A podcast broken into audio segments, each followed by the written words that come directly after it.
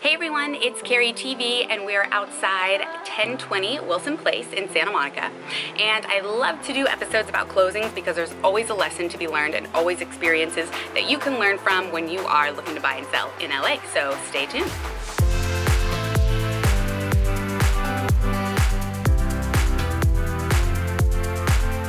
Okay, so this home right here, 1020 Wilson Place in Santa Monica, it just closed for 1297. Yes, that is lower than most condos are going for around here.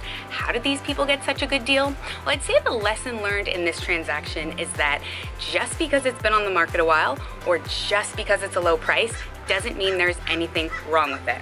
You really have to put your best foot forward and just give things a chance. Go take a look, whether it's a condo or a house, however long it's been on the market, whatever the photos are like. You never know what you're going to find.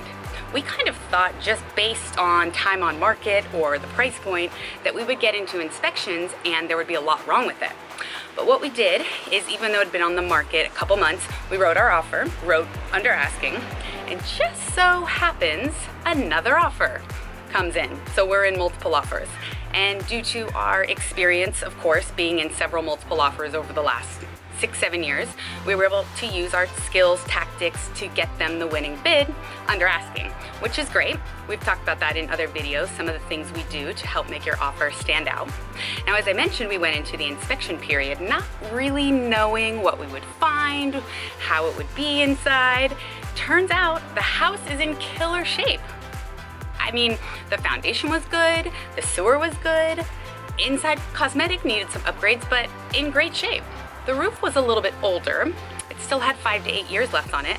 So not only are they getting this house for less than a condo, it's in good shape. So what they were looking for that was about this size in this area was 1.5, 1.6, even 1.8. Now they're into something under 1.3. They've got all that extra cash their mortgage is lower, they can do what they want here. They can remodel, they can add on, they can do an ADU, they can tear down and build from scratch. But the thing is they have options. So they took a chance on a property that others may have passed up because they think, oh, it's been on the market a while, it must be haunted. Now these people are so lovely. It's uh, November now, we met them in February and they were looking on and off and everyone just stayed positive about the market. A lot of things they'd seen would go quickly with multiples, over asking. So when the right house came up, we were all prepared. They made their offer and look what happened. So this lovely little family's moving in and we're so excited for them. We love sharing these stories because there's always a learning lesson in these and there's always something we can pull from our past experience to help navigate these transactions for our clients.